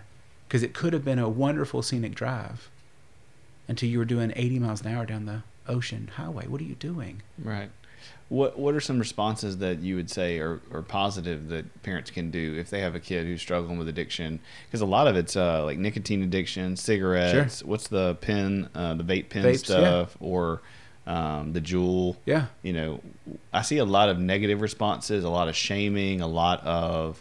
Uh, you know, behavior modification. I'm going to ground you. I'm going to take your truck. I'm going to take this thing. I'm going to not let you go to these things, you know, um, and that doesn't seem to work very well. So what are some things that they could do um, that would be more helpful? I, I think that, to me, joining, I mean, I think that's what Jesus was so good at, is he sat with the woman at the well and said, I'm not here to judge you. I'm here to plead with you to make better decisions. I understand why you've done what you've done. Mm. And I think that's... Well, that's parents, the key right there, is understanding. Understanding. Yeah. That's joining. And I think that that's, to me, what parents sometimes don't want to admit what they've done. And so when my kids found out I was a drug addict, they were floored. You know, like, you just scoffed. Like, they've never seen me drink alcohol. How could I be a drug addict? Mm-hmm. But I want to be human as their leader. I don't want to be perfect as their leader. I want to join them. I want to understand them. And I think that's where, when you... sit beside someone and you judge them, you're looking down on them. Mm-hmm. You're, you're sympathizing, not empathizing. And I think that's what I think good parenting is, is looking a kid in the face and saying, listen, I think you're smoking to fit in. Yeah. I, I think you're playing cool and using words you don't really use because you don't accept you and you want them to accept you. Mm-hmm. Do you think parents have a hard time because they feel like they've created the problem? Of course. Yeah. I mean, I, I, I see d- several single mothers that feel that they need to compensate and buy their love or make up for an absent dad or make up for the addict they fell in love with and had a kid with. And but I think that good parenting, I, I think, is loving and joining and saying. I, I heard a story one time of a, a, a, a man, as a boy, and is eighteen, nineteen years old, and he was into wearing trench coats and dark makeup and just hated everything there was about God. And so this man, this uncle took this boy in, and the, you know, the kid comes in and he's like, okay, please, no Bible studies. And he's like, no, no, no. Do you like motorcycles? And the kid's like, yes. And he goes, we want you to come ride motorcycles with us. And so that's all they did. They just laughed, told stories, rode motorcycles. They started, eventually started camping together. And six months later, not a shocker, kid cut his hair, quit wearing dark makeup. Because it's it's interesting to me that people want to influence things they don't connect with. Mm, that's good. That'll preach right there. And so, like, what's the saying? Rules without relationship always equals rebellion. Yeah. And so a king... We that, talked about this a long time yes, ago with your kids, yeah. Because to me, a king in the castle doesn't have authority. Mm-hmm. So I think part of me being a dad is to say, I'm. This is my house, this is my, my castle, and and I know you want to fire me. I, I get it. But this is still my castle. I love you. I want to know you. But there's still things we're not going to agree on. I think people have such a hard time, you know, getting caught up in their own feelings about feeling disrespected or disobeyed. Yeah. And then they get angry and they try to control and they try to fix out of fear. And I get it. I mean, I'm a parent. We don't want our kids to suffer. If we catch our kid looking at porn or smoking pot or selling drugs or trading drugs or doing whatever, we kind of freak out, you know. Yeah. But you're right. I mean, I think the best thing to do for parents to do is connect, you know. And from a neurological perspective, you know, that that's going to de-escalate the kid who's a really emotional and really afraid, already kind of has preset that they're going to feel shame, already probably is feeling shame. Yeah. And when you come in and do the opposite, that doesn't mean don't have structure. That doesn't mean don't give consequences, right? But it's how you present yourself with your words and with your actions and with your posture that makes such a big difference, I think. Because the unconscious question is, are you for me? Mm-hmm. Are you against me? And if you're a stated enemy, I'm not going to do anything you say. And you're already and you're validating why I'm using drugs in the first place, because my fear is yeah. no one knows me, no one wants to see me, no one yep. accepts me. So I went and found people who will. I went and found a substance that would not reject me, right? Yeah. Porn's not going to reject me. Drugs aren't going to reject me. Alcohol's not going to reject me. And then you found out I'm using these things to fight off rejection, and you reject me. There it is. Or the comedy of an out-of-control father who's mad at his out-of-control son. Yeah, yelling and screaming. Right. You know, hitting them, you know, all the things, throwing stuff because the kid yeah. got mad at school. I had a mother ground her daughter for smoking her cigarettes. And I said, she was stressed. You taught her how to cope. Yeah. She smoked alongside you and you grounded her. Mm-hmm. Oh, she has to wait till she's older to do what you do. I get it. You you her example. That's right. And I guess that's that's what I, I would love a parent to look in the fa- the mirror and say, do I want my kid to use the words I use? Do I want my kid to pray the way I pray? Mm-hmm. Because, watch the shows I watch. Yes, you, you are know, a use living... Use the friends that I it. have. Yep. You're a living example. And so dumb parenting says, do what I say and not what I do. Mm-hmm. And that parent is mocked. Right. You hypocrite. And as a dad, I, that's convicting. And I think that's where I want my kids to hopefully be a better example than me. But I got to keep working on me. I got to keep doing my selfish things, which I think being selfish is biblical. Mm-hmm. As Jesus took time to be alone with the Father, that was like providing us an example to recharge, to reset. So there's a men's Bible study I've been going to for two years, and I love it because it's seven o'clock on a Saturday morning, so I'm not missing family time. But it's a time where I can go sit with men and, and be challenged and be corrected and be further sharpened so I can be a good dad for the weekend and love my kids. That's good. And yeah, connect with them. I think parents have to... when those things come up and they get, they find their kid smoking, they find their kid doing drugs, they find their kid acting out or, you know, it's some substance or some use, is to, to stop and realize, I've got to figure out how we got here before yeah. I try to fix the problem. That's it. And I can't do that by myself, which mm-hmm. is what you're saying. I have to go to Bible study. I have to have other Christians in my life. I probably need to go to a therapist yeah. and talk to them about, oh man, I didn't realize that when his dad left when he was three, that him smoking pot now at fourteen has something to do with that. Sure. I don't really want to admit that because I still feel responsible for that. And, you know, there's all this stuff that falls into it. And then what happens is the kid continues to suffer and continues to be rejected, which means he's going to need this substance even more because we haven't connected and taken responsibility for what we can. So then they kick him out of the family and say, we don't allow addicts in our family. Oh, good job. Yeah. And I think this is not supposed to be a parenting podcast, but I, I feel like that's part of what the addict wants. Is I think the addict wants that intimacy requires responsibility. So if you're going to engage with me, if you're going to ask me to be vulnerable, you don't get to say whatever you want to say. That is not legal in any world. Mm-hmm. And so I think men and women both need to work on, what am I asking? Because I would love to say that to a woman is, if your husband's lying to you, it is not one hundred percent his fault. And, and, and the same, if a woman is lying to a man, that is not one hundred percent her fault. Because if you have made her regret being honest, if, if, if you made, made him regret for being honest, he will not be honest any longer. Yeah. And we, I think that, that may be the dual responsibility of saying, I'm willing to be intimate. I'm willing to open up to you, but I need your commitment to not say everything you want to say. Mm-hmm. That's good. Yeah, I mean, I think people have to realize that they have to be in recovery together. That's it. That as a family, whether that's adults or children, that the beha- if, they, if they're hearing this podcast and learning what we're talking about, then it doesn't have to be such a personal slight against them that their kid's smoking pot. Yes.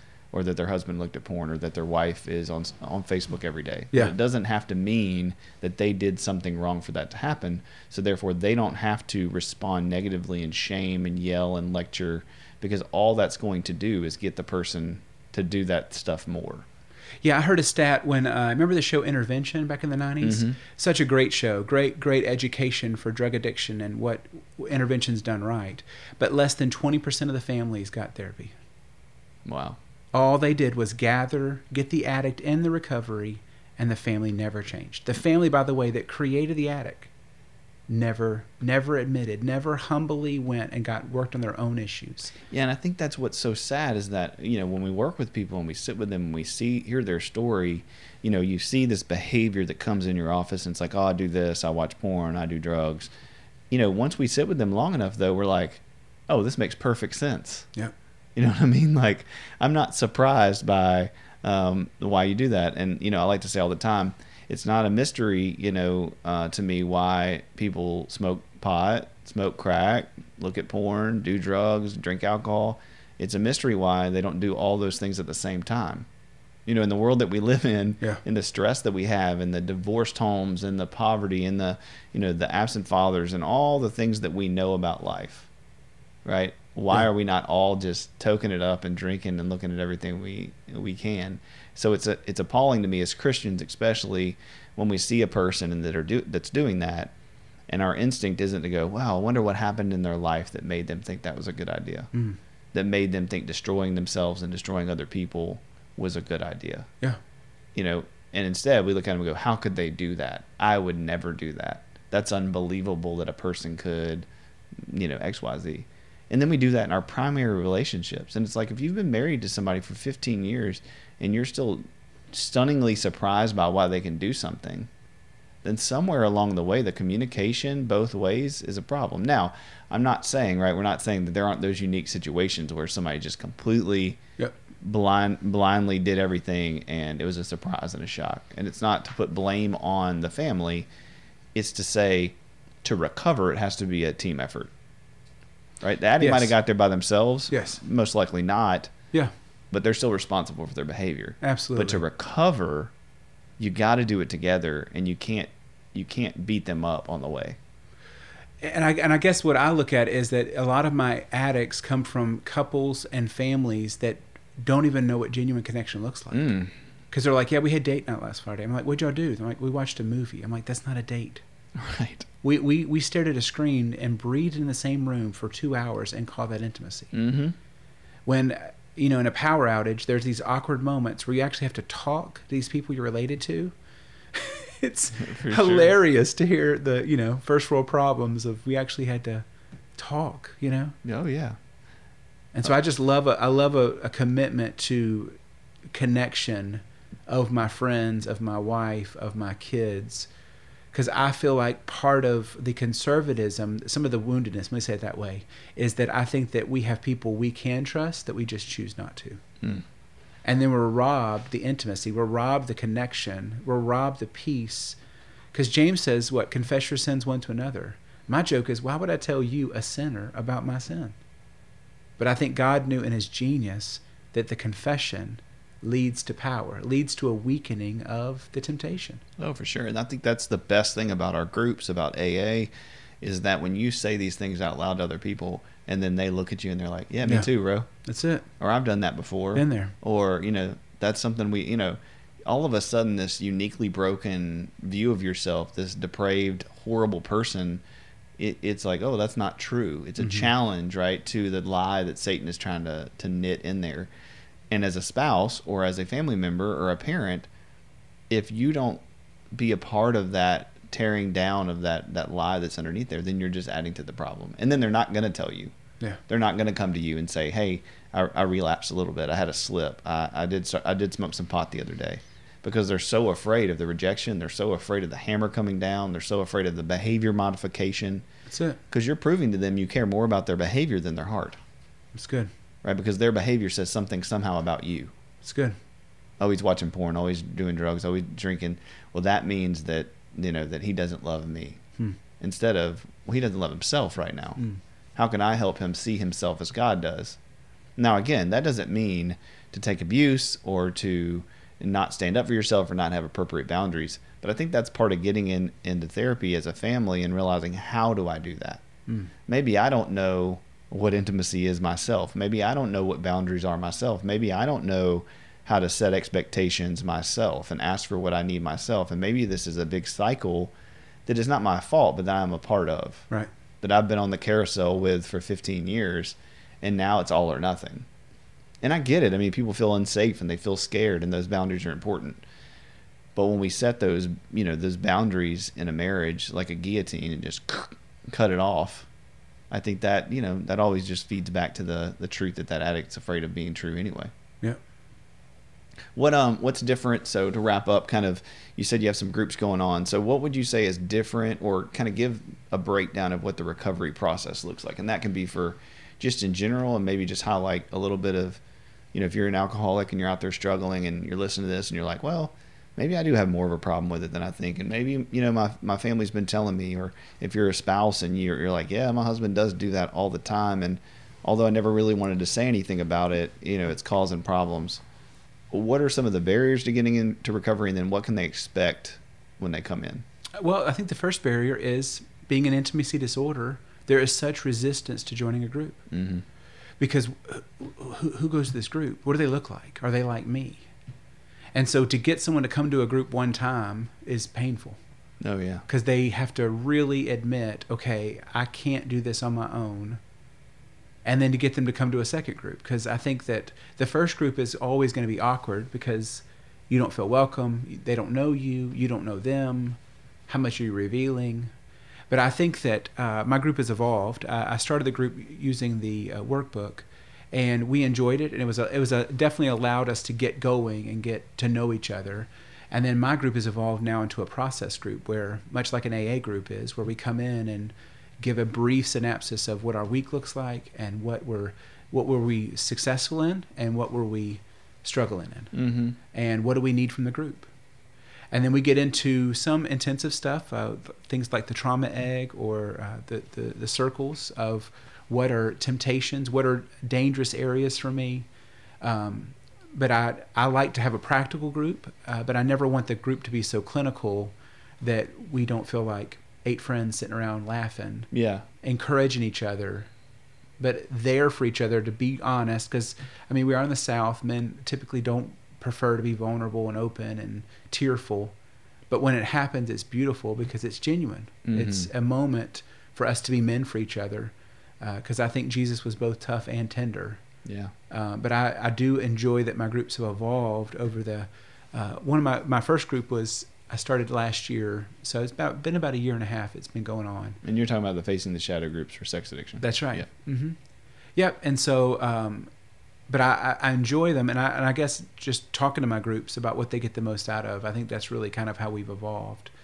uh, to keep a connection, to keep things going, that we don't stagnate or um, or, or plateau. And I think that's that's often a fear I think of is, why do I need to go to a group? What's that going to do for me? Mm-hmm. Yeah, yeah, I've seen that in mine. You know, I think the most beautiful thing, again, is just people coming in expecting one thing and realizing in their life that they don't have anything that they've ever been vulnerable with. Right. You know, like how many Bible studies have people been in where they go a whole year and yet no one actually talks about what they struggle with? Yeah. You know, what are their deep, dark things? And and I think that is that connection is the answer to addiction. That, that hey, you see me at my worst and you're still here and you haven't abandoned me and you accept me for who I am. If you can get that on a regular basis, you stop needing the other stuff. Yeah. You stop needing the connect, the false connection. You stop needing the dopamine. You start getting the serotonin. And for the first time in your life, you realize, oh man, I enjoy coming. You know, I don't know about you, but my, you know, yep. mine are like, this is the my best hour of the week. Oh yeah. You know, I look forward to this every week. I look look forward to coming. And the newer guys, and, and sometimes in different stages, like, ah, oh, I hate coming to this because they have to be vulnerable. Yep. You know, my clients, some of them call me an a-hole in group, you know, and I'm, we laugh, and, and the new guy, one of the new guys, you know, is like, well, you've never been that way. And, and it's because they cry and they get, you know, I, I tap into by being vulnerable with them and intimate with them and connecting with them. It makes them uncomfortable. They cry, they share their feelings, and then I'm bad, right? It's a joke. Yeah. But it's, they don't like feeling that way. And over time they enjoy it, but it's yeah. still kind of the running joke of like, I'm causing it. When in reality, like, no, I'm just loving you and you've just never experienced that. That's it. And so therefore that feels weird. Yep. And I think part of connecting with a screen doesn't cost you anything. No. And I think that's where, when the buy-in, when the guys join my group and they really contribute, because the only people that I've lost in my group are people that never gave, never brought anything to the potluck. Mm-hmm. And so in recovery, we call them window shoppers. They looked at the meeting. They attended the meeting. They didn't bring anything or say anything in the meeting. Right. So they got the least out of the meeting because they they, they came to shut someone up. They they came to, to get the wife off the back, and then they never come again, or they quickly leave. Yeah. And it's been funny to watch the other members kind of irritated, and then I point out, well, you know, that was you. That was you three months ago. Yeah. And they don't like that. No, no, for sure. But people come in, and, you know, with an agenda or with an, you know, expectation, and, and it's sure. hard and scary. It is. Yeah, so, you know, the recovery process basically is, you know, Facing the Shadow, uh, Recovery Zone. These are some workbook activities we take people through, and in individual sessions we usually parallel it, right? So we try to yeah. get people to go to group, try to get people to go to individual sessions. If there's a spouse, we try to get that spouse to come in and do some recovery work together. Um, and then I think one of the unique things that we get to do is the S D I, which is a lot of the, the testing that as a C SAT we get to do that other people can't do. Um, And then the lie detector. Yes. Uh, you want to talk about that a little bit? Yeah. So iDetect is a great, great software because we, uh, in in gaining the education, we found out that there's such a human bias among the lie detection community that it is a human scored test. Mm-hmm. And so iDetection was the first time we can use a digital. It's actually, it measures the cornea, and it measures the pulse, the increase or decrease of cornea, with like a ninety-nine percent accuracy rate. In fact, me and Whitney set it up, and I purposely lied, and it, it, it flagged me. It got me. That's hilarious. And so it was it was scary that something can look at your uh, your eyes. But I, I tell my addicts, please, if you're telling the truth, there is no reason not to do this. Mm-hmm. You want your truth to be heard. I want her to believe everything you've said. Yep. Now, if you're not being truthful, don't waste the money. Right. You know, it's you're not going to be validated. Um, and, and I think that's what we love it as a tool to help the recovery, because if he's told eight hundred lies, she's going to be a little weary. He's going to be a little weary to, to buy in that, oh, you're finally telling, oh, this is everything. Mm-hmm. And so I love that the lie detection can give the silver bullet to say, this is completely true. Yeah. I'm, I, I want intimacy with you. I'm willing to run into the fire. I'm willing to do whatever it takes to save this. Cause, and that's what I tell my the families of my addicts is if, if he'll change, you're a fool to leave him. Mm. If he refuses to change, you're a fool to stay with him. Yep. Because he is on a reckless path to, to hurt even more than he has. Right, and that's that's what goes back to that conversation of what do we, you know, what do you do if you're a spouse of an addict? And I think Christians have such a hard time, especially with the divorce idea and separating and.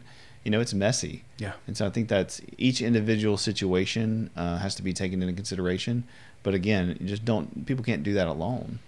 You know, coming in and being in therapy and saying, okay, this is why I want to do it. This is why I don't want to do it.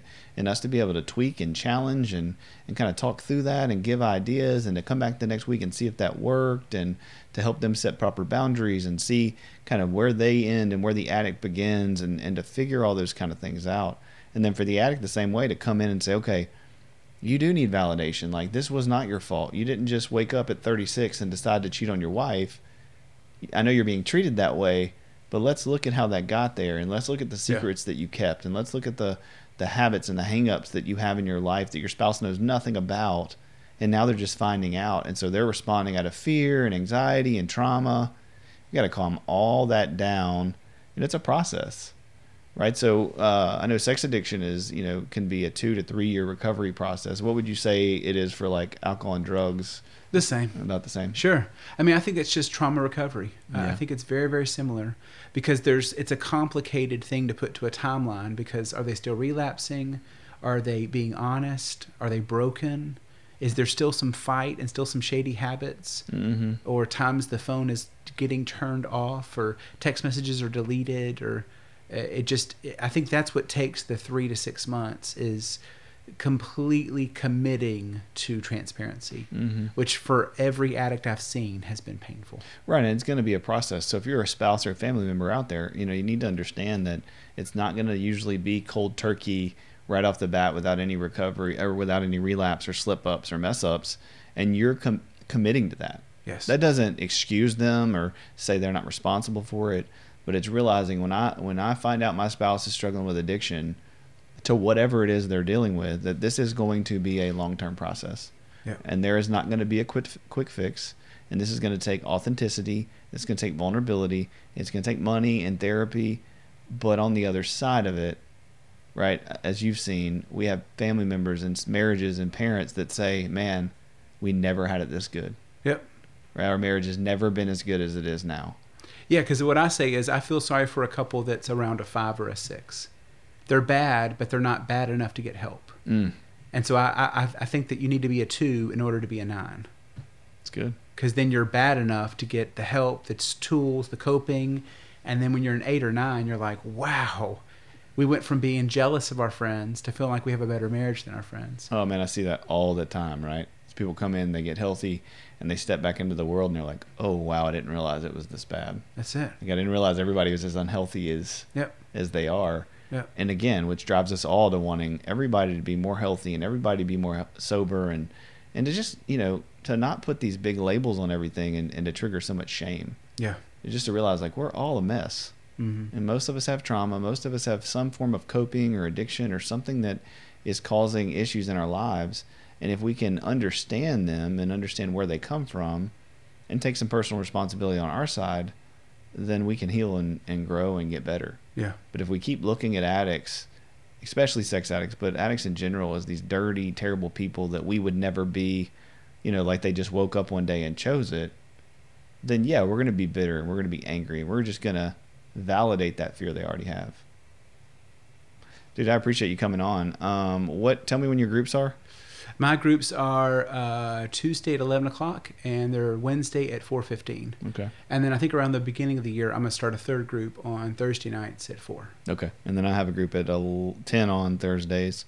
Um, so this is Facing the Shadow groups. You guys would get a workbook and come in um, and do the work. And it's for males only right now. I know we need to do a, um, a female sex addict group, and I know we need a male betrayed spouse group, and we're working on that stuff as we grow. Yeah. But Ross and I are not the only C SATs on staff. There's several more. If you look, check out the website, um, you can see who's a C SAT and who works in the sex addiction world.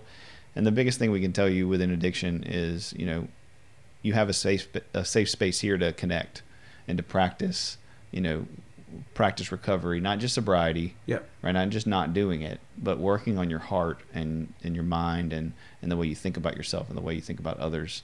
And that leads to freedom. Any awesome. final any final thoughts?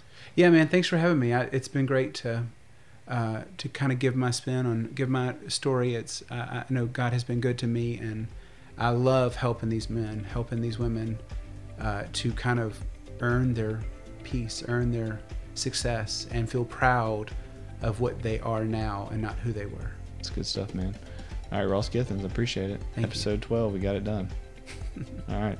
Thank y'all. Subscribe on our YouTube channel. Uh, subscribe on iTunes and wherever else you find podcasts or you listen to your stuff. We're usually there. Asking Why Podcast. Thank you. God bless.